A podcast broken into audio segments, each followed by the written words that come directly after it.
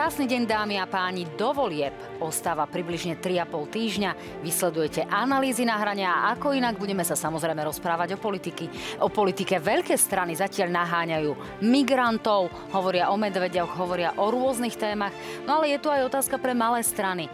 A otázka znie, či by sa mali alebo nemali vzdať v prospech svojich silnejších spolusúputníkov. No tak aj o tom sa dnes budem rozprávať s reprezentantmi malých strán. Budem sa ich pýtať na to, či má zmysel odchádzať z boja, alebo je to jednoducho útek, ktorý v tomto zmysle neprinesie nič nikomu. Mojimi dnešnými hostiami sú šéfka Jablka, Lucia Ďuriš Nikolsonová, zároveň kandidátka na kandidátke demokratov. Vítajte. Ďakujem pekne za pozvanie.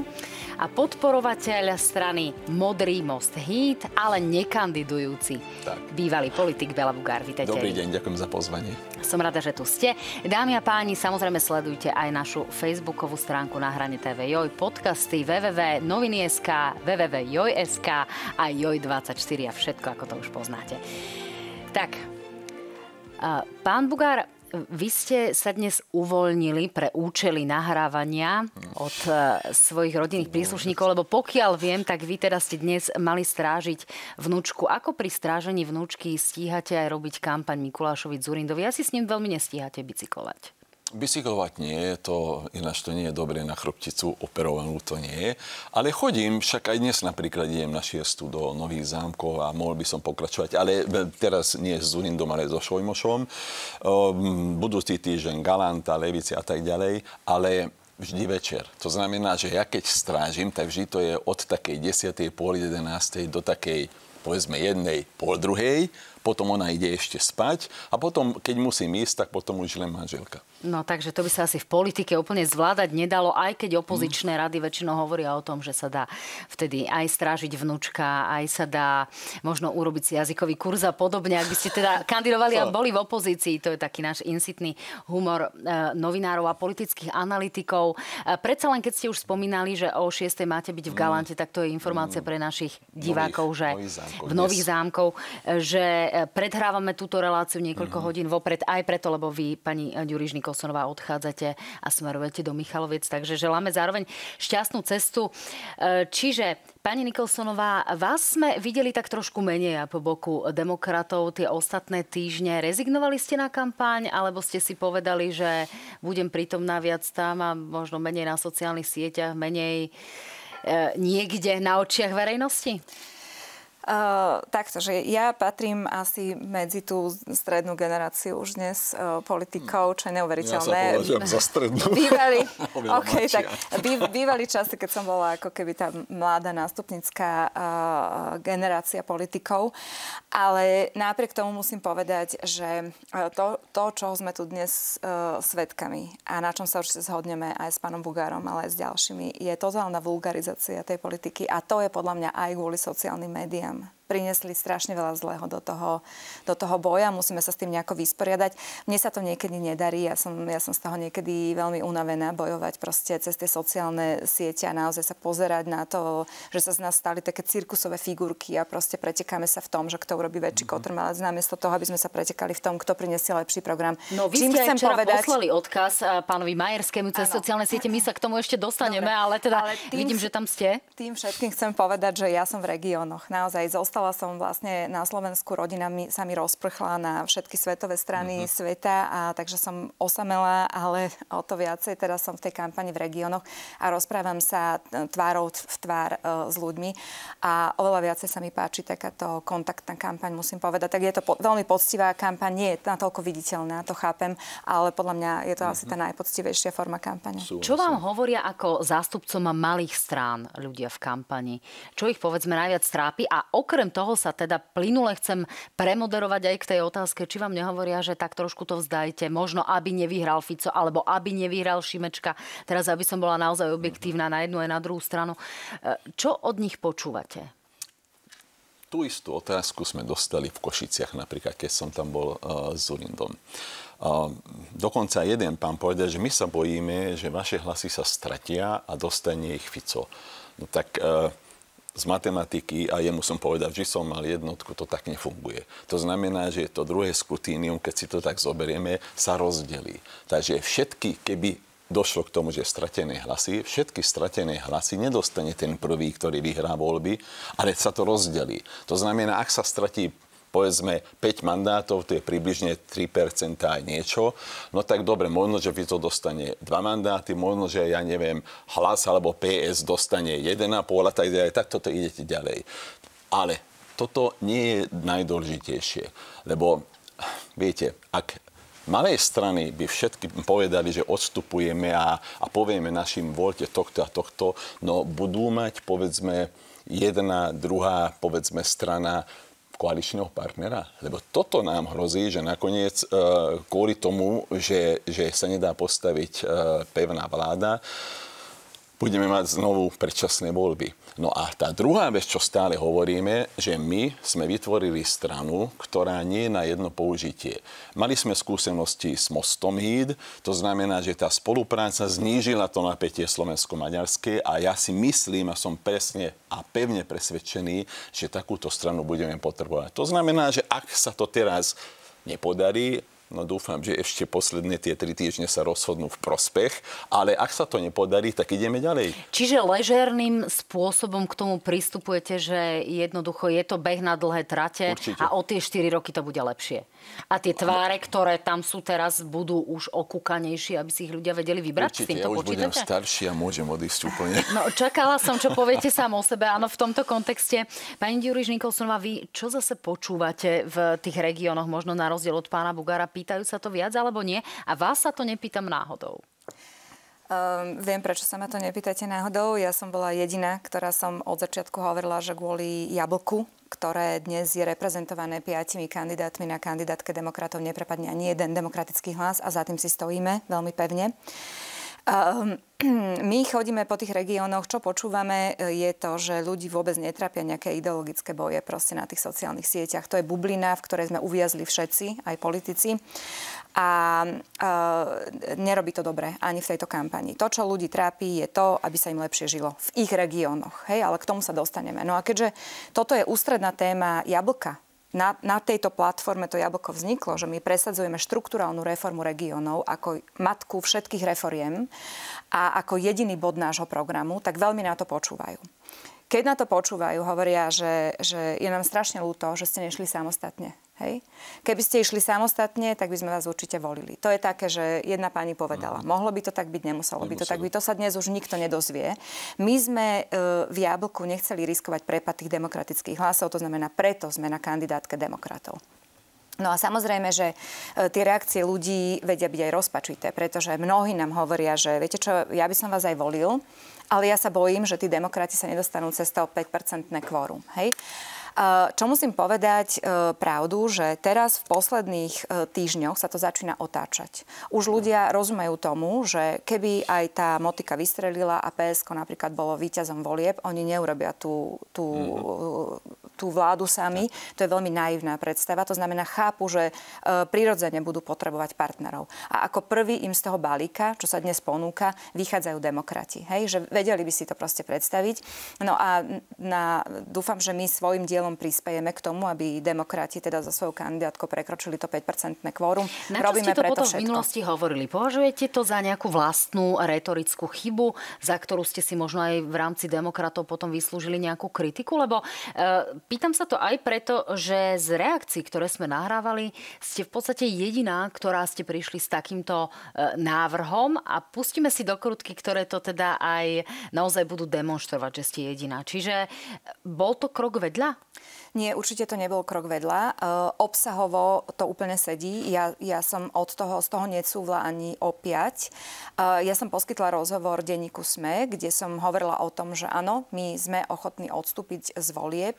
Nebolo to správne načasovanie. Nebolo fér voči demokratom hovoriť o tom mesiac pred voľbami, keď vieme, nie my, a možno vy teda, vy ste veľmi skúsený politik, ale sociológovia, politológovia všetci hovoria, že tie hlasy sa budú lámať akože vyslovene vyhlásenie pár uh-huh. dní pred voľbami. To znamená, z pohľadu načasovania to bolo predčasné, to moje vyjadrenie, ale neberiem ho späť. Pozor, hej. Na, ja si myslím, že v nejaký čas T sa musíme pozrieť úplne realisticky na tie prieskumy. Ja som z matematiky uh-huh. nikdy nemala jednotku, pán Bugar, takže ja sa na to pozerám takým selským, selským zdravým rozumom a my musíme naozaj urobiť všetko preto, aby tie hlasy tých demokratických voličov neprepadli. Ja Ficovi nechcem darovať nie, že jeden mandát. Ja mu nechcem darovať ani, ani osminu toho mandátu. Takže treba k tomu pristupovať so zodpovednosťou a my v Jablku to tak 100% urobíme. Ale nebudem sa teraz viazať k žiadnemu termínu. Voľby sú 30. septembra. Do 30. septembra chceme urobiť maximum, aby sme nemuseli odstupovať. To znamená, budeme sa aktívne spolupodielať na tej kampani. Čiže bolo by naozaj možné, že reálne z tej kampane odstúpite? Ako takto. Teraz, keď vám poviem, že áno, tak budem zase v tej istej pozícii, ako som bola, keď som dala ten rozhovor. Ja vám hovorím, že toto je vec, ku ktorej my sme sa zaviazali. To znamená, ja si nebudem ako špiniť do úst. Nám nejde o žiadne 3%, nám nejde o žiadne peniaze za voľby, hej, na rozdiel od iných strán. Takže my máme v tomto neuveriteľnú voľnosť. My sme sa zaviazali k tomu, že ani jeden ten demokratický hlas neprepadne, ale nechcete teraz odo mňa počuť, že odstúpime a kedy odstúpime, pretože momentálne je pred nami obrovská úloha urobiť všetko preto, aby sme odstupovať nemuseli. A poslednú vec, ktorú k tomu poviem, ja som si 100% istá. 100% istá, že demokrati prekročia to 5-percentné kvórum aj vďaka tomu, ako máme nastavenú tú kampaň spoločnú. Tak, to už je trošku také kampaňové vyhlásenie na, na úvod, no tak máte, máte na to na, na rok, pokúšajú sa tu o to všetci. Pán Bugár, ako hodnotíte teda tieto, uh, tieto slova a tieto istá postupnosť toho vývoja e, názorov u pani Nikolsonovej. Nie, nie je to v žiadnom prípade salto mortale, to naozaj nie, keď porovnáme naozaj výroky iných politikov, ale e, ako hodnotíte takýto postoj, že uvidíme, odídeme, neodídeme, nechceme odísť, ale už sme sa k tomu čiastočne zaviazali. Je to také vazalstvo vlastného rečnického umenia? Ja si nemyslím, že je to vazalstvo, je to jednoznačné rozhodnutie, len viete, zas musíte vedieť aj to, že ak aj odstúpite určitú, povedzme, hodinu alebo možno, že pár dní pred voľbami, eh, aj tak ten, dá sa povedať, to meno tam bude svietiť, pokiaľ neodstúpi celá strana. To zase treba vedieť. Keď odstúpi celá strana, tak ten lístok vyberú samozrejme z toho balíka. Neviem, možno, neviem, 20, neviem koľko 25, takých listov áno. Eh, tam je, takže ten jeden vyberú. Ale keď neostúpi strana, tak fakticky vy môžete povedať, že my sme ostúpili, ale vaše mená tam budú, budú uh, svietiť. Uh, ja som to zažil, fú, už ani neviem, v ktorých voľbách nejaký kolega odstúpil, alebo neviem, niečo sa mu stalo, tak zdravotne tak odišiel. No a, a ľudia ho kruškovali. Dokonca aj zomrel. Aj taký príbeh sa, sa už stal. Môže byť, a... máme. Mm-hmm. Ale ja som vás trošku mystifikovala, keď som povedala, že ste vlastne jediná, ktorá hovorila o odstúpení, lebo jedného adepta sme predsa len našli, a to je konkrétne Igor Matovič. Tak teraz si pustíme ten výrok On Igora. Odstúpiť? Nie, ktorý hovorí o tom, že, že, niekto, že niekto by mal odstúpiť. Nech sa páči, vypočujme si Igora Matoviča. Musí. Ak my by sme mali v prieskumu, že 4 utekajme rýchlo od, od e, politiky a treba jednoducho naozaj uvoľniť priestor ostatným politickým stranám. Preto Ešte pred voľbami. Trošku, preto sa tak trošku... Na základe preferencií. Na, ako? Ešte pred voľbami na základe preferencií posledné. Tak by to bolo správne, tak by to bolo úprimné, tak by to bolo prejav toho, že nám záleží na Slovensku. Nemôže predsa niekto tvrdiť jedným dýchom, záleží mi na Slovensku, ale keď mi pre, preferencie, preferencie pardon, budú ukazovať 3%, napriek tomu sa nevzdáme. Jednoducho, nech to stojí, čo to stojí a po nás potopa.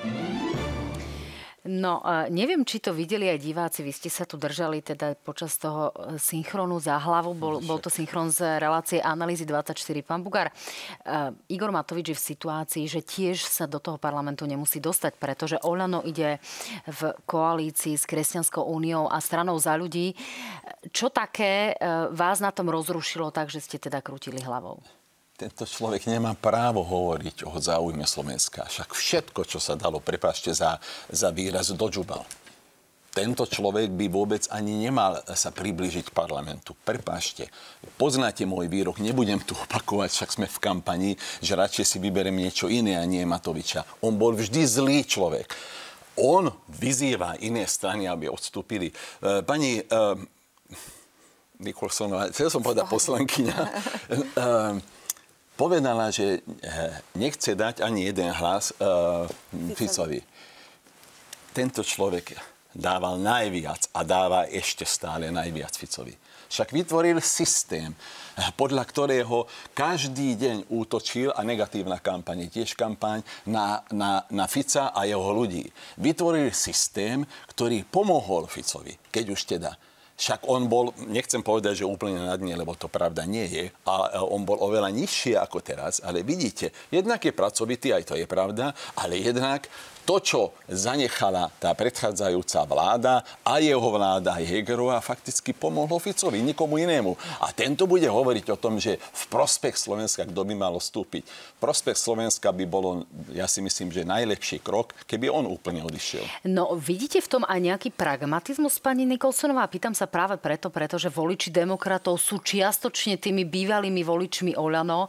Čiže okrem nejakého filozofického nastavenia, prečo odstupovať a neodstupovať, v tom e, môžeme vidieť možno aj ten kalkul, že tie 2% alebo 3% od demokratov by už boli tou istotou parlamentnej budúcnosti pre Igora Matoviča? Veľmi sa mi prieči použiť e, to slovné spojenie, že Matovič a pragmatizmus, lebo to naozaj nejde dokopy, teda musím povedať. E, kalkul možno. To znamená samozrejme, že s týmto kalkuluje, že potrebuje proste sa e, zbaviť protivníka, hej, rivala v ringu, aby ho to niekam vynieslo. Dúfam, že sa tak teda nestane.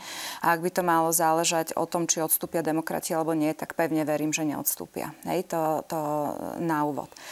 A druhá vec je, že zase povedzme si úprimne, že nástupu Matoviča pomohla zase vaša vláda. Hej? Že no, tá žiaľ Bohu po, bola, bola, taká, aká, mm-hmm. bola taká, aká bola. Uh, predovšetkým teda, ako nejde mi teraz, aby som ukazovala prstom na most híd, ale ide mi o to, aby sme ukazovali spoločne na, na smer a to je, to je proste niečo, čomu musíme spoločne zabrániť, aby sa vrátilo. Preto my sme povedali, že nebudeme určite riskovať jeden jediný hlas demokratického voliča voliča.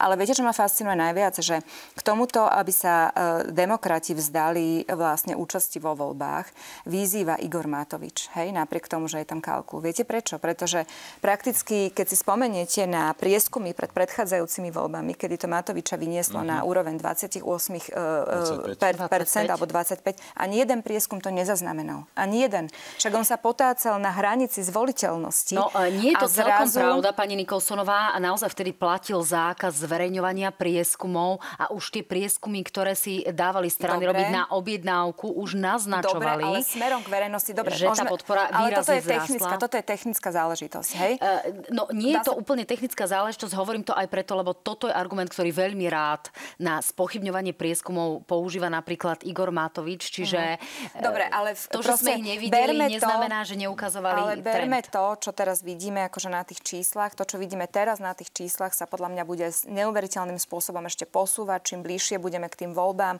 aj vplyvom tej kampane. My teda sa nechystáme vycestovať do Kán a urobiť proste taký kotrmelec, ako urobil Igor Matovič, ale ja som si 100% istá, že v tých zostávajúcich dňoch do tých volieb sa budú diať takéto veci. Napokon, veď na tom sa zhodujú aj sociológovia, múdri ľudia, ktorí hovoria, že u nás aj tie parlamentné voľby kopírujú vlastne prezidentské voľby. To znamená, mm-hmm. že ten volič sa rozhoduje na základe emócií a nie na základe nejakého rácia. Toto je samozrejme obrovské prekliatie šťastie pre túto krajinu. Preto sa ľudia ako Igor Matovič a Robert Fico dokážu opätovne dostávať k moci. No, čo je zaujímavé, e, cez víkend sa k malým stranám a odstupovaniu e, vyjadrovali aj silnejšie strany a tie vás prakticky podržali. Poďme si to vypočuť, nech sa páči. Ja nebudem takto podlý nikdy v živote. Ja som tiež bol raz malá strana a keby niekto mňa vyzýval choď z boja, tak by som to vnímal ako podraz a nekorektnosť. Ja nikdy nebudem takto nekorektný. Ja držím všetkým palce, aj tým malým, aby mohli vyrásť. Títo lídry, nielen Eduard Heger a Mikuláš Zurinda, ale aj aj napríklad Miroslav Kolár, aj ďalší nastúpili s tým, že idú zachrániť prepadnutie pravicových hlasov a teraz oni akurát to prepadnutie budú spôsobovať. Ja si myslím, sú to dostatočne skúsení ľudia, aby vedeli, aké následky bude mať ich konanie a a myslím si, že sú aj dostatočne zodpovední. Politickej strane postačuje aj výsledok 3%, aby získala nejaké zdroje a mohla sa tak chystať a prežiť ďalšie volebné obdobie. A nie som si ani úplne istý, že či ak nejaká politická strana, ktorá ale fakt má úplne iné personálne zloženie alebo úplne iný program, keď vyhlási, že odchádza od volieb a odkáže svojim voličom, že majú voliť, ja neviem, konkrétnu inú stranu, že by to vôbec, vôbec mohlo fungovať. Ja si nemyslím, boli by to len také gestá, ktoré by ale nemyslím si, že výrazným spôsobom zamiešali tie karty okolo tých 5-percentnej hranice. No, tam sa trošku stanoviskom odlišoval Richard Sulík, ale je to zrejme aj preto, pretože tie malé strany, ktoré, ktorých hlasy by mohli teoreticky prepadnúť, sú práve strany z inej časti spektra. Pán Bugar, neprišli ste s týmito menšími stranami príliš neskoro na to, aby ste mohli výrazným spôsobom zamútiť vodu? Nie je to tak trošku kritika do vlastných radov? Budem aj e, k tomuto samozrejme odpovedať. Mm, len chcem jednak na pána Sulíka, ale jednak na to, čo uh, uh, pani kolegyňa tu pred chvíľočkou hovorila, že kto zapríčinil, uh, naša vláda zapríčinila fakticky Matovičov neviem, comeback. To, zrodenie. Zrodenie, zrodenie. Zrodenie nie, lebo... lebo zrodenie zapričinila Saska v 2010. Saska. Tak, tak, tak, tak. Ale ale... Zasvietenie. No možno Nie. sa môžeme na zasvietení Dobre. nejako Áno, zhodnúť. Okay. Ale viete, ja som to aj povedal aj v Prešove, aj v Košiciach a budem to hovoriť eh, všade. Lebo vždy sa hovorí o tom, že tá posledná vláda, Moschid a tak ďalej a Kuciaková vražda. Ale kto zapríčinil, že vôbec ten systém mohol byť taký, alebo Fico, aby mohol vytvoriť taký systém, ktorý vytvoril, ktorý sme aj my potom nejakým spôsobom vnímali v tej poslednej vláde. No, tí, ktorí sú, dá sa povedať, vinní z toho, že padla Radičovej vláda. Pán Sulík a samozrejme aj pán Matovič. Vtedy potom Smer vládol sám, 84 alebo koľko poslancov mali, a vtedy vytvoril systém, ktorý niektorí nazývajú, že mafiánsky štát. Ja si to nemyslím, že takto celý štát môžeme e, nazvať, ale že chyby sa stali a, a tie potom boli zneužívané, to sa vytvorilo vtedy. To, to len na Richard Margo pána Sulíka. Hovorí, Richard Sulík rád hovorí o tom, že to spojenie hlasovanie o eurovale a o dôvere vláde e, zapričinil predovšetkým Mikuláš Zurinda. Vy ste o Mikulášovi Zurindovi v roku 2003 povedali v svojej knihe Žijem v takej Áno, krajine, že by no už tak. mal skončiť a o 20 alebo o koľko, o 20 rokov neskôr no, ho tu máme a pomáhate To už je ďalšia mu. otázka, ale aj k tomuto Takže poviem. povedzte. Tak najprv teda k tomuto. Pozrite sa, ja každému hovorím, lebo aj naši sa pýtali, však ty si povedal, že e, Zulinda nedodržal niektoré, povedzme, e, veci z programu vyhlásenia vlády. Hovorím, chlapci, ale spomeňme si, ako to bolo. My sme nastúpili v 98. do spoločnej vlády. Vtedy keď napríklad mňa zvolili za podpredsedu, tak pribehli nejaký, nejaký šéf ochrankárov, že viete čo, dostali sme teraz oznámenie, že cestou domova zabijú, lebo Maďar nemôže byť podpredseda Národnej rady. E, minister životného prostredia e, proti nemu vystúpili za, e, zo ZMOS niektorí, lebo však Maďar bude rozdávať len Maďarom. To bolo v 98. roku. V roku 2002 už sa diskutovalo o tom, či môže byť Maďar aj predsedom Národnej rady. Pamätáte sa? A potom, keď sme vytvorili Most, Híd a začali sme intenzívnejšie spolupracovať aj vo vnútri strany, ale aj smerom von so Slovakmi, dá sa po- so slovenskými stranami, pardon, tak dá sa povedať, že toto napätie odišlo. Ale to, čo sa nedalo a, a mlátili aj Zurindovi hlavu, že Maďarom ustupuje, to sa dá teraz. Mohol by byť no. Maďar u nás prezidentom? Taký Bela Bugár? Bela Bugár určite nie, ale možno, že niekedy príde čas, že sa nebudú na to pozerať, že kto akej národnosti je, ale kto aký je človek. A poďme k tej prvej vašej otázke. Čiže ano. ale nezúčastnite sa aktuálnej prezidentskej nie, nie, nie, kampane. Dobre, Stačilo to som raz, aj vtedy som chcel pomôcť strane a nakoniec som nepomohol ani sebe, ani strane. No. Ale k tej vašej otázke, prečo tak neskoro? Lebo pôvodne vznikla aliancia. A v aliancii po roku a pol sa dohodli na vytvorenie troch platformiem s tým, že v štyroch veciach spoločne rozhodujú a neexistuje právo, teda existuje právo veta, neexistuje prehlasovanie. No len SMK si myslelo, platforma SMK, že všetko diktujú oni. Zobrali tam ešte ako čerešnička na torte aj pána Dimešiho, ktorý vidíte, aké vášne vyvoláva. Áno, tak naši sa videli. rozhodli, že odídu. preto tak neskoro. Áno, to už sme videli tú, tú históriu, e, len tam potom narážame aj na to, že aj modrí sa celkom dlho rodili ako mm-hmm, strana a tá, e, tá nekoordinácia povedzme s pánom Kolárom, s ktorým zase teraz aktuálne kooperujete vy. E, čo sa týka demokratov s a... Miroslavom, tak to s Miroslavom, s Miroslavom Kolárom, áno, áno. Mala som pocit, že je to zjavné, ale je pravda, že to asi treba v tomto prípade dopovedať. Pani Ďuriš Nikolsonová, keď sa na to pozriete, na to spojenie demokratov jablka, celé to rodenie tejto situácii, situácie. Nepocenili ste tú situáciu, e, nešli ste s tým príliš neskoro, e, kedy sa už naozaj z toho štartovacieho boxu vybiehalo v momente, keď ostatní boli dávno pred vami. A možno aj s lídrom Eduardom Hegerom, ktorý možno mal nižší potenciál, ako povedzme Jaroslav Naď. Ako to mhm. vidíte? Ešte, ešte taká poznámka, ak ste hovorili mm. o tej aliancii, že neuveriteľné, že tu je tak rozbitá, akože tá väčšina. Yeah. Ešte aj menšina sa rozbíja, že vy ste tak roz... Ja nechápem, ne, že tí, čo by byť... mali držať spolu, fakt tak... Eh, no, Maďarom na juhu sa dostaneme ale, ešte v druhej časti. jedna veta. Hovorilo sa vždy, že keď sú dvaja Maďari, založia tri strany. Áno, tak. No, a vy ste ich napokon no. v tom spájali v tých to, 90 rokoch tie no, tri strany? Ale, uh, samozrejme, že sme prišli neskoro s touto ponukou. Nám uh, Jablko si vybralo nie kúpiť nejakú stranu, hej, ale zbierať tie podpisy. Nebolo to vôbec jednoduché. Dialo sa to v čase, kedy ľudia boli plní zlých dojmov proste mm. po Matovičovej vláde, boli nahnevaní na všetkých politikov.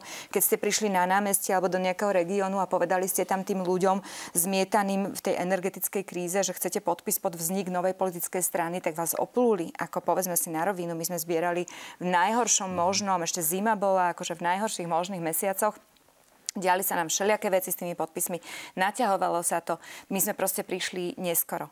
Uh, ale zase veľmi rýchlo sme sa spamätali v tom, že sme pochopili, že nevydá to na to, aby sme išli samostatne do volieb. Hej? To znamená, my sme sa naozaj, ja keď som rokovala aj s Mikulášom Zurindom, aj proste so všetkými, aj z ODS, aj neviem s kým, my sme sa chceli spájať. U nás nebola na prvom mieste nikdy otázka lídra u nás to bolo programovo položené na tej štruktúralnej reforme regiónov, to znamená prenos kompetencií do regiónov. A e, nezadarilo sa. Na zadarilo sa to. Heger, zadarilo, odpovedali ako? No, zadarilo sa to s demokratmi. Takto. E, e, Edo Heger mal veľmi zlú štartovaciu pozíciu. Edo Heger e, teraz bol u mňa na chalúpe v Banskej Štiavnici, je človek proste on je extrémne slušný človek, extrémne dobrý človek. Ako ja naozaj neviem, že či v tej politike sa nachádza ešte iný Edo Heger. Toto môže byť výhoda a toto môže byť aj obrovská nevýhoda. Vo vzťahu k Matovičovi a k tomu Bajataniu sa to ukázalo ako obrovská nevýhoda. E, na druhej strane oveľa radšej budem spolupracovať proste s takýmto slušným človekom ako s nejakým Supom alebo s nejakým Borisom Kolárom. Hej? A to, to je ďalšia vec. s tým Jaroslavom Naďom? No, pri Jarovi Naďovi sa zastavím, lebo musím, zaslúži si to. Ja vám poviem úprimne, že po tom mojom rozhovoru rozhovore v tom denníku SME, keď som povedala o tom, že my sme ochotní odstúpiť, aby žiaden demokratický hlas e, neprepadol, sme mali veľké rokovanie s demokratmi, ktorí nám e, prakticky povedali, že e, áno, ideme kampaňovať spolu, ideme sa pokúsiť proste o nemožné, akože musíme to preniesť z tých 5%. Ja som si povedala, že to je fér. E, najprv musíte zamakať na kampani spoločnej, aby ste dokázali potom ukazovať prstom hej, a vyhražať sa nejakým odchodom. Takže išli sme s nimi do kampane, začal, začínali sme na sliači. Ja vám poviem úprimne, ja nepozerám diskusné relácie vôbec. Hej, ja nepozerám ani správy. Ja pozerám iba, v, v, no proste to, to, čo, to, čo vydá internet, hej, selektívne mm-hmm. si hľad, dohľadávam informácie, aby som sa nerozčulovala. Uh, ja som veľmi dlho nevidela uh, uh, politikov v akcii. A tam som zrazu videla Jara Náďa na tom sliači môžem vám povedať, že pre mňa to bol uh, akože balzam na dušu. Poprvé ten človek si priznal chybu pred tými ľuďmi. My sme tam mali 15 ľudí, tam prišlo z, uh, z um, LSNS. Zase, aby sme tu nekampaňovali, pani Ďurižníková, tá otázka teraz, bola naozaj, že Heger versus dobre, Znať. teraz naozaj nekampaňujem. Videla som Jara uh, v akcii a musím povedať, že má to v sebe. Naozaj to má v sebe. Akože je veľmi dobré, že aktívne sa zúčastní aj na tlačovkách tých demokratov. Myslím si, že to k niečomu povedie, ako podľa mňa ten človek má talent. A dlho som, dlho som ho nevidela v, v akcii. Um, No, keď sa za mňa pýtate, tak áno. My sme nemali vlastne vplyv na to, že kto bude volebným lídrom uh, tej kandidátky demokratov. Je to Andrea Letanovská, ktorá je úžasná žena, ale pokiaľ ide o tú poznateľnosť značky a takú tú ako výbojnosť, ale zase poznáte mňa. Mne, mne je v tomto bližší ten Jaronať, lebo vie odpovedať na otázku a vie povedať, či je niečo biele alebo čierne. Ale keďže poznám nášho režiséra, tak vám teraz hovorím, že musíme končiť, musíme ísť do reklamnej prestávky a o chvíľku sme späť a rozprávať sa ja budeme, dámy a páni, aj o tom, tom, čo je vlastne tým kľúčovým v kampani a čo by sme mali hovoriť voličom, aby počúvali a vedeli sa správne rozhodnúť. Vidíme sa o chvíľku.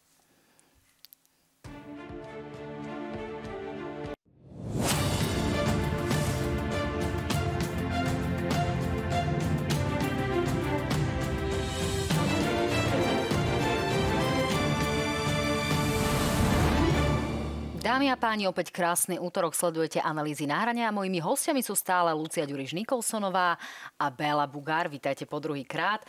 No, e, Pristavíme sa tento raz trošku pri programe, pri programových záležitostiach, pri tom, čo je vlastne dôležité pre túto krajinu, o čom sa vlastne rozprávať, ale tak trošku aj o Maďaroch.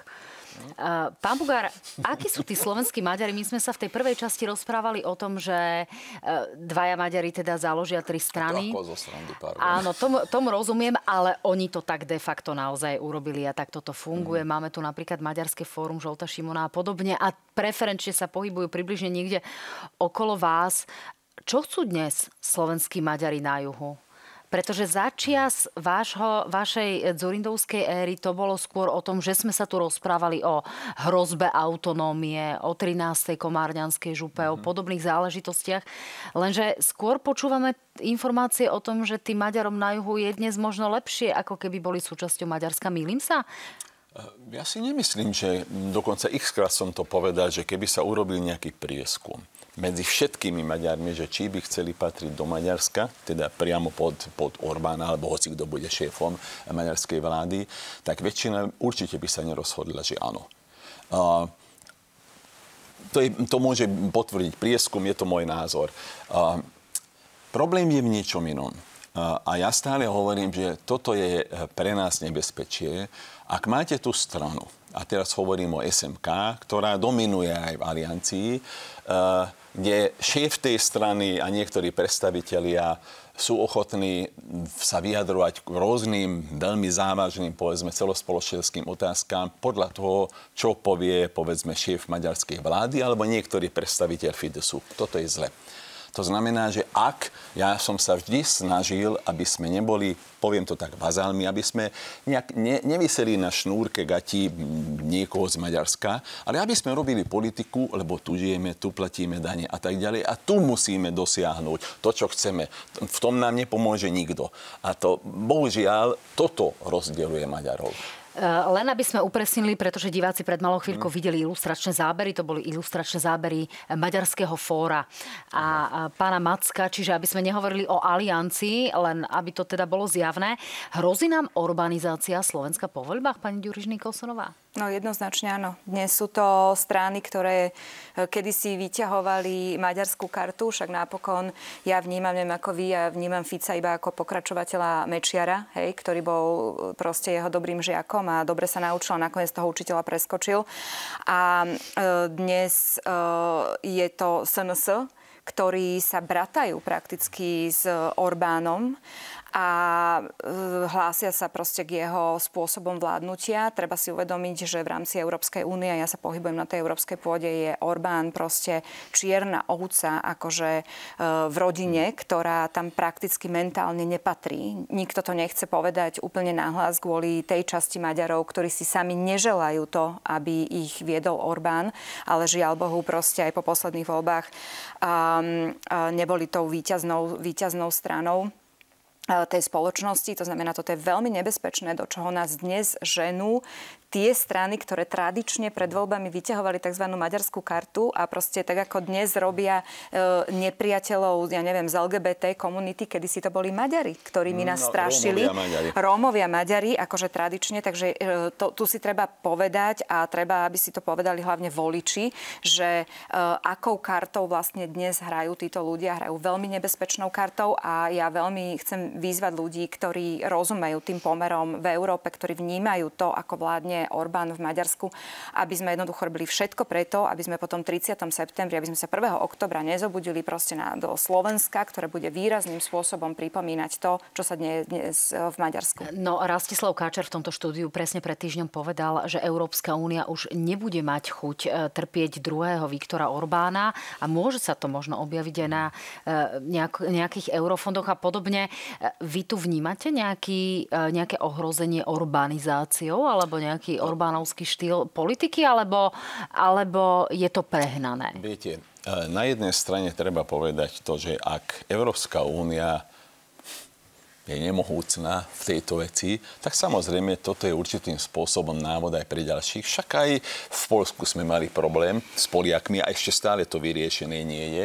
To znamená, že áno, pokiaľ Európska únia nebude dostatočne razantná, tak je možné, že aj iní povedia, však keď sa tam dá, tak aj tu sa to bude dať. To je jedna vec. Druhá vec, chcel by som jednu poznámku na to, čo ste pred chvíľočkou hovorili, že ako je dôležité, aj keď povedzme máte najmenšiu stranu byť v koalícii, lebo na napríklad, keď sme boli uh, s Ficom a s Dankom, ani jeden nevyťahol, uh, nevyťahal, keď to môžem takto povedať, menšinové témy proti menšinám, teda národnostné vášne. A dokonca Fico bol ochotný počúvať aj to, že pokiaľ sme spolu, lebo raz to použil, nebude používať Šoroša. Teraz to používa v kuse samozrejme.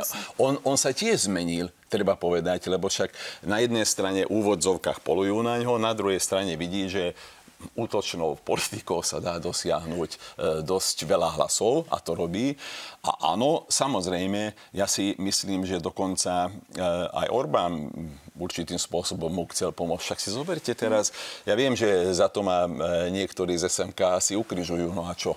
O jedného viac alebo no, menej. No nech sa páči, počúvame. Ale, ale viete, keď si zoberete napríklad len tú úvodzokách novú migračnú krízu, lebo tá je tu v kuse neustále a zrazu 4 týždne pred voľbami zdvojnásobí sa počet migrantov cez Maďarsko k nám. Veľkokrutišky, okresa a ďalšie. Prečo? To, že na jednej, a teraz budem citovať pána Bránika, ktorý je bezpečnostný analytik, to som si nevymyslel ja, ktorý hovorí, že áno, tých skoro 1400 predvádzačov prepustil Orbán akože na sval, Povedali im, že 72 hodín máte na to, aby ste opustili Maďarsko. Niektorí odešli, niektorí nie a pomáhajú tým migrantom. Do Čiže tej vy doby... v tom vidíte účelové konanie uh, Viktora Orbána? Ja si myslím, že áno. Dokonca, dokonca, viete, keď si zoberete, že kým títo prevádzači boli zavretí, tak denne nám prichádzalo okolo 400-450 migrantov a zrazu 900. To znamená, že aj tu vidieť ten zámer. A keď pán Bránik hovorí, že áno, vidieť, že maďarskí policajti pri hraniciach sú nečinní, že nič nerobia proti tomu, aby sem prišli tí ľudia. No tak potom to ako funguje, viete? No, dávam hneď priestor, ja len spomeniem, že teda na tlačovej konferencii o tom hovoril aj policajný prezident Štefan Hamran, e, ktorý teda spomínal, že bol problém v maďarských väzniciach a skutočne tam poprepúšťali ľudí, ktorí prioritne mali byť vodičmi alebo neboli takými tými úplne priamými, vedomými aktérmi, ale faktom je, že sa z tých väzníc dostali, tak nech sa páči, zareagujte a niekto by mohol povedať, že toto môže byť konšpirácia. Včera mali k tomu tlačovku aj demokrati, na ktorej som bola účastná aj ja a hovoril o tom aj uh, Jaro Nať a hovoril o tom aj Heger. Ja sa k tomu pridávam. Ja si myslím a myslím si, že aj Európska komisia napríklad to vníma v kontexte našich nadchádzajúcich volieb. Ešte, aby som sa k tomu vrátila, oni neuveriteľným spôsobom sledujú tie voľby mm-hmm. na Slovensku. A, a kto takto vníma, spôsobom... to znamená, že kto sa k tomu vyjadruje a kto vidí tieto podozrenia, že nám tu Maďari pomáhajú vyhrať voľby Robertovi Ficovi, ak to takto zjednoduším a poviem priamo. To je veľmi zjednodušený pohľad. Európska komisia, to som chcela povedať, má v hľadáčiku tie slovenské voľby. Ako považujú to aj na pôde Európskeho parlamentu, to zaznieva, zaznievalo pravidelne, že sú kľúčové pre ten región V4. Mm-hmm. Keď sa pozrieme na to, čo sa deje v Polsku, proste ako majú vládu, aké, aké problémy sú vo vzťahu Brusel a, a Varšava, keď si zoberieme na to, ak obrovský problematický vzťah je medzi Orbánom a, a Bruselom, tak e, tie slovenské voľby sú absolútne kľúčové. A nie je náhoda, ja sa pridávam k tom, k tom, v tomto k pánovi e, Bugárovi, že nie je náhoda to, čo sa dnes deje v tých južných okresoch, kde je e, viac ako 100% náraz migrantov. Nie je náhoda, že z maďarských väzníc odišlo 1400 prevádzačov takto krátko pred voľbami. Určite to nie je náhoda, pretože v roku 2016, keď bola tá prvá migračná mm-hmm. kríza, to bol práve Robert Fico, ktorý strášil migrantami a podobne. Na tom si postavil kampaň a nebola to neúspešná kampaň. Chce to vyskúšať znovu, pretože ja si myslím, že za týchto okolností, kedy jeho ľuďom hrozí väzenie a Robertovi Ficovi podľa mňa tiež, keď to takto bude pokračovať, on robí všetko preto v rámci pudu seba záchovy, aby sa zachránil. Takže ja absolútne nevylúčujem nejaké dohody medzi Robertom Ficom a Viktorom Orbánom, pretože fakt nie je náhoda to, čo sa deje v tých južných okresoch. No, vy hovoríte, že teda Brusel má v hľadačiku naše voľby a teda to premostím k tomu, čo je zásadné, aby sme riešili na Slovensku a o čom sú vlastne tieto voľby. Pretože ľudia v prieskumoch stále hovoria, že kľúčové by tu mali byť riešenia pre zdravotníctvo a sociálne záležitosti. Na druhej strane tu máme úplne iné témy. Migranti, e, menšiny a podobne. Ale o čo ide v skutočnosti v týchto voľbách? Ide o charakter tejto krajiny? Mm-hmm. Nie je toto tá prvá záležitosť, Nie. kde e, by sme sa mali pozerať na to, čo kto hovorí, pán Bugara? Jednoznačne. Ja, ja stále tvrdím, že my sme zažili aj Mečiara, však to bola prvá Zurindová vláda, keď sme to dávali ekonomicky do poriadku, aj teda medzinárodne, lebo sme boli, citujem, čierna diera Európy. Uh, ale ľudia ešte verili. Však dokonca boli, hovorili, že áno, už druhýkrát uťahujeme opasok, ale OK, vieme, že to treba urobiť. Po tejto vláde ľudia neveria. To je najväčší problém, že nedôvera tu, tu existuje. E, dokonca sa boja, čo bude po voľbách. Nevidia tú budúcnosť, že príde vláda, bude dostatočne stabilná a bude riešiť naše problémy, nie, nie vnútorné nejaké šarvátky. Takže áno, z charakteru, teda z hľadiska e, volieb, ten charakter štátu, aký bude náš štát, aký bude Slovenská republika, tieto voľby sú veľmi dôležité. No, ja s tým súhlasím. My sme sa s pánom Ugarom pre toto reláciu o tom rozprávali. Eh, že prakticky každé voľby sa ľuďom hovorí, že sú mhm. extrémne dôležité, eh, ale tieto voľby naozaj sú veľmi dôležité z mnohých aspektov, okrem iného aj kvôli tomu, že je to boj o charakter tohto štátu a súhlasím v tom, že doposiaľ bola lepšia tá situácia, lebo ľudia mali ako keby čierno-biele videnie sveta. Vždy tu boli mhm. nejakí zlí, ktorí boli jasne zadefinovaní a potom tu bol niekto dobrý. A teraz ako keby sa nám dobrí minuli. Hej? Takže ja si myslím, že toto je kľúčové aj pre toho voliča, ktorý pôjde 30. septembra voliť a pevne verím, že ľudia pôjdu voliť a že jednoducho cez túto prízmu sa na to pozrú, že aký chceme mať ten štát, aké chceme mať Slovensko, chceme ten návrat mafie, chceme ten, ten návrat proste ľudí, ktorí nám unášali tu roky ten štát, alebo chceme uh, z tejto krajiny niečo urobiť. Na východ od Bratislavy, pani moderátorka, pán Bugár, vám to asi nemusím hovoriť, je, nám vymierajú regióny. Odchádza nám všetko, čo má, čo má hlavu, v ktorej niečo majú, odchádzajú nám buď do Bratislavy alebo za hranice Slovenska. My tu reálne vymierame. Tu nám zostávajú starí ľudia, o ktorých sa nemá kto postarať. Kľúčové je to, aby sme pozdvihli tie regióny, aby sme zastavili ten únik mozgov. To sa dá jedine cez tú štruktúrálnu reformu regiónov, že sa odovzdá viac kompetencií tým regiónom. To je matka všetkých reforiem. Toto nie je, že či tú reformu urobíme, ale kedy ju urobíme. A my ju musíme urobiť teraz, lebo teraz tu máme 20 miliard eur. A to je druhá vec, pre ktorú sú tieto voľby kľúčové. S tými 20 miliardami my buď naštartujeme túto krajinu tak, aby dobehla tých lepších, ktorí sú v Európskej únii, alebo sme stratení na veľmi dlho. No keď sa na to ale pozriem očami voliča napríklad z mojej rodnej Spišskej Novej Vsi, e, ktorý vás teraz sleduje na televíznej obrázovke, možno sa s ňou háda, ako to robievam ja, Uh, tak sa pýta, no tak mám teda voliť toho Roberta Fica, alebo mám teda voliť toho Michala Šimečku, pretože to je ten zjednodušený pohľad na vec. Čiže to, čo tu bolo, alebo to, čo zatiaľ nepoznáme, to sú také tie voličské dilemy. Čo by ste povedali týmto ľuďom, ktorí sa naozaj hádajú s tými obrazovkami a možno teraz aj s vami? Pozrite sa, ja určite by som povedal, že majú voliť modrý most. určite. Predpokladám, že vy by ste hovorila, že je demokratov. Um, problém je aj v tom, že ľudia fakt to vidia, ja si myslím, že čierno-bielo aj teraz.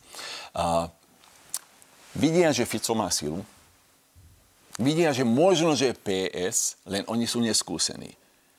Viete, a teraz oni, tí ľudia, keď vidia tie prieskumy, a samozrejme podľa toho sa informujú, tak, a, a pritom fakt súhlasím s tým, že posledné týždne, posledné dni to môže byť absolútne ináč, ako prieskumy teraz ukazujú, tak vidia to, že vyskladať tú pevnú, stabilnú vládu bude problém.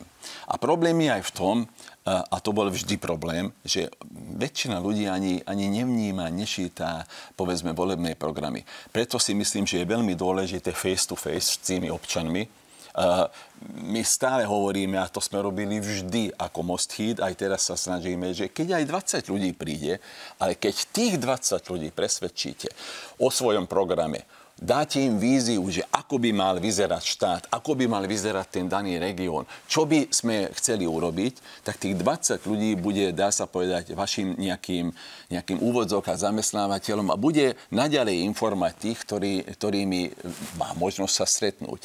Len to je veľmi mravenčia práca a nehovoriac o tom, že už sme veľmi blízko volieb. Čo by ste vy, pani Nikolsonová, povedali tým voličom, ktorí sa s nami teraz hádajú? No ja by som im povedala to, aby určite nevolili Roberta Fica. Robert Fico je zosobnené zlo. Ja si, ja si nepamätám akože lepší príklad proste uh, uh, zla zosobneného do politika, ako je Robert Nemáme Fico. Nemáme ho tu naozaj v tomto zmysle vážme trošku uh, slova, aby sme ne, boli nema, Nie, nemám, nemám s tým problém. Myslím si, že toto je dostatočne objektívne. Ako keby sme mali čas, tak vám vyrátam teraz sériu kaos, kvôli ktorým ja tvrdím to, čo tvrdím. Je veľmi nebezpečné, uh, aby po voľbách Slovensko zišlo z tej cesty, ktorú ktorú má teraz nasmerovanú a to hovorím teraz o tých štruktúrach, do ktorých patríme. Či je to Európska únia alebo či je to NATO. Je to veľmi nebezpečné a Robert Fico toto zosobňuje. A môže Spolu sa to svojimi... stať? No, alebo je to len o tom kričaní pre tých radikálnych mm-hmm. voličov, ale v skutočnosti budeme milí v Bruseli, budeme Preňho... milí v Bratislave a budeme hovoriť to, čo chcú Preňho budú kľúčové tie peniaze, tých 20 miliard eur. Kým je tu tých 20 miliard eur, tak to, aby sme si povedali, že my už nebudeme dostávať tie peniaze z Európskej únie, ako sme dostávali teraz. My sme teraz dostali 20 miliard, nikdy v živote sme tu nemali viacej peňazí a koniec. My už nebudeme čistým príjemcom, to znamená, my už nebudeme dostávať také, také miliardy e, z Európskej únie. To, to sa skončilo, táto éra. Práve preto, a toto Robert Fico veľmi dobre vie, pre neho je momentálne zaujímavé to, zaujímavé to, aby sa nedostal do basy a, aby, a tých 20 miliard eur, pretože on má ten pôdorys, to portfólio cez tie firmy, cez tých nastrčených sponzorov, donorov veľmi dobre vypracované a cez tých proste sa bude pokúsiť o to, aby uniesol proste tento balík peňazí, ktorý by ináč mal byť určený na reformy. To znamená, to je druhé obrovské nebezpečenstvo pustiť Roberta Fica k moci. Tretie, pozrite sa na jeho partnerov. Andrej Danko, prebaživa ho, veď, veď e, my sme ho už raz vysmiali na Slovensku a naozaj dovolíme, aby sa takýto človek vrátil. Rozumiem, ale e, nehovorme uh, o tých, Republika... ktorí tu nie sme, skôr hovoríme o, o vás, ktorí no, tu ale ste. pýtali ste sa ma, že prečo, či, čo mám povedať tomu voličovi, takže ja mu to teraz vysvetľujem. Uhrik. Uhrik, keby som vám povedala, že čo on robí v tom Európskom parlamente, parlamente. On nerobí nič, pretože ho tam ne, nepozdraví ani kľúčka od dverí. Jeho tam k ničomu nepustia. On nerobí na žiadnych legislatívnych návrhoch. On len berie peniaze a klame ľudí. A Ale toto, vy ste tu ruky, pani Ďuriš Prečo ste vy vlastne nepresvedčili tých voličov, ktorí by potom čakali, že ak máte dobré nápady, dobré riešenia, tak prečo nemáte vy s nejakou stranou 15 No, e, samozrejme by som bola rada, keby som mala 15%, tak ako povedal pán Bugár predtým e, vo vzťahu k modrým. E, to jablko vzniklo nedávno, je to strana, ktorá má naozaj že pár mesiacov a nezakladali sme ho výlučne pre tieto voľby. To znamená, že to je dlhodobý, dlhodobá budúcnosť, ktorá dúfam očakáva jablko, či už so mnou alebo bezo mňa. My máme aj v stanovách, že predseda alebo predsednička môže byť maximálne dve volebné obdobia, potom ho musí niekto vystriedať, takže ja som tá posledná, ktorú budú vynášať nohami napred.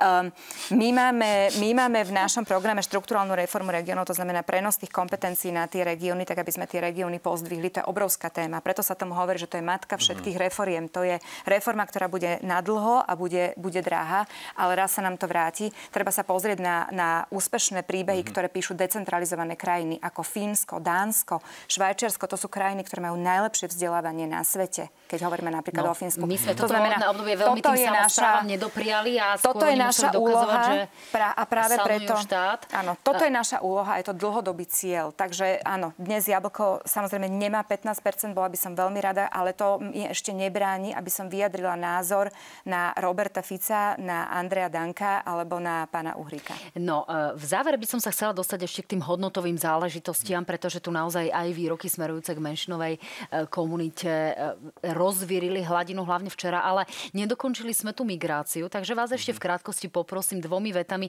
čo by bolo riešením pre tú južnú hranicu, ktorá je teda takým veľkým sitom s veľkými okami. Ako tú situáciu vyriešiť zase, aby sa aj objektívne ľudia v tom veľkom krtiši a v tých nových zámkoch nebali toho, že im tam chodia cudzí ľudia a, a politici nepodporovali ešte ten strach. Pán Bugár. Tak v prvom rade to, to každý hovorí, že chrániť vonkajšie hranice. Európskej únie samozrejme. OK. Ale okrem toho, tí, ktorí sa dostanú dovnútra, viete, problém je aj v tom, že my ich fakticky podľa zákona zaregistrujeme. Ak ich niekto vráti, tak ostanú u nás. Lebo u nás sú zaregistrovaní. My môžeme to isté urobiť, čo voči niektorým migrantom, ktorí fakt majú problém a Možno, že by sa dali charakterizovať, že nie ako migranti, ale utešenci, lebo to je rozdiel, že takisto ich môžeme vrátiť napríklad do Maďarska ak Maďari toto nám robia, tak urobíme párkrát takýto krok, už nám to robiť nebudú. No, pani Ďuriš Nikolsonová, ak pán Bugár hovorí, že teda lepšie chrániť tú, hlavne tú maďarsko-srbskú hranicu, Napríklad. povedzme, tu hovorí Štefan Hamran o tom, že tých policajtov tam jednoducho nie je dosť na tom Frontexe. Nemali by aj krajiny západnej Európy, ktoré sú cieľovými krajinami, poslať viac tých ľudí práve aj na tú Slovensku. hranicu? Jednoznačne, všetci. To je, to je tá solidarita. Podľa mm-hmm. mňa, keď sa bavíme vo vzťahu k migračnej kríze, k nejakej Čiže solidarite. aj Západ z tohto pohľadu? Zlíhava. Jednoznačne zlíhava. Zlíhava podľa mňa v tomto aj Brusel, ktorému trvalo strašne dlho od toho roku 2016, kedy, alebo 2015, kedy sme zaznamenali tú obrovskú migračnú krízu e, s tým, že e, jednoducho tá e, legislatíva, ktorá sa volá, že migračný pakt, hej, teraz sme pred finálnou dohodou, trvala veľmi dlho z pohľadu tých krajín, ktoré sú najviac nárazníkovými krajinami, keď sa bavíme o utečencoch, eh, zlíhala podľa mňa tá solidarita medzi tými európskymi štátmi. Samozrejme, že je naša, našou psou eh, povinnosťou podľa mňa naozaj posilňovať tie vonkajšie hranice eh, Európskej únie a pokiaľ to nezvládajú tie štáty, ktoré tomu čelia, tak to musíme robiť my všetci, pretože o to ide. Súhlasím s tým, že je veľmi dôležité jednoznačne rozlišovať, že kto je proste ekonomický migrant a kto je utečenec. Hej? Toto je tiež veľmi dôležité dôležité. No, to sa dnes nedá úplne rozlíšiť, pretože všetci sú zo Sýrie a nikto nemá doklady, ano, čiže ale to je na veľký toto problém. má práve poslúžiť tá legislatíva, tak. ktorá sa akože veľmi dlho rodila na pôde toho Bruselu ešte do dnešného dňa nie je prijatá. To znamená, že e, ja toto všetko beriem ako zlyhávanie mm, aj na tej európskej úrovni. E, trvá to príliš dlho. Ako sa s tým vysporiadať mm. tak, že jednoducho tlačiť na Maďarsko, aby si urobilo poriadok, čo bude asi asi veľmi uh, komplikované, keďže, mm-hmm. ako sme povedali s pánom Bugárom, vidíme za tým aj nejaké politické dohody, ktoré môžu ústiť aj do tých našich volieb. Um, to, je, to je proste asi všetko, čo by som k tomu teraz povedala. Tak hej, ešte že... mám dve krátke a, otázky. Prepačte, ešte, ešte jedna vec. Vy ste ešte, veľmi dobrý rečník, prepačte, pani ešte, ešte to, to jedna vieme. vec uh, mi napadla, že vlastne my sme dostali veľké zdroje od uh, Európskej únie uh, na to, aby sme aj my sa pripravili na uh-huh. tých migrantov, lebo pozrite sa, tí migranti tu budú, či už v dôsledku nejakých vojnových konfliktov v tých tretich krajinách, alebo napríklad klimatických zmien. Určite. Taká je budúcnosť. Takže a otázka je, že nakoľko sme si my urobili tú domácu úlohu, nakoľko sme my dokázali posilniť tie zložky, ktoré prichádzajú s migrantmi potom E, do kontaktu. No, poďme k tým hodnotovým otázkam. Naozaj dve otázky na záver. Tá prvá je, e, ako máme vnímať a ako ako má vlastne, čo má očakávať ten volič, keď na jednej strane mu progresívne Slovensko povie, že bude trvať na manželstvách pre všetkých. Hm.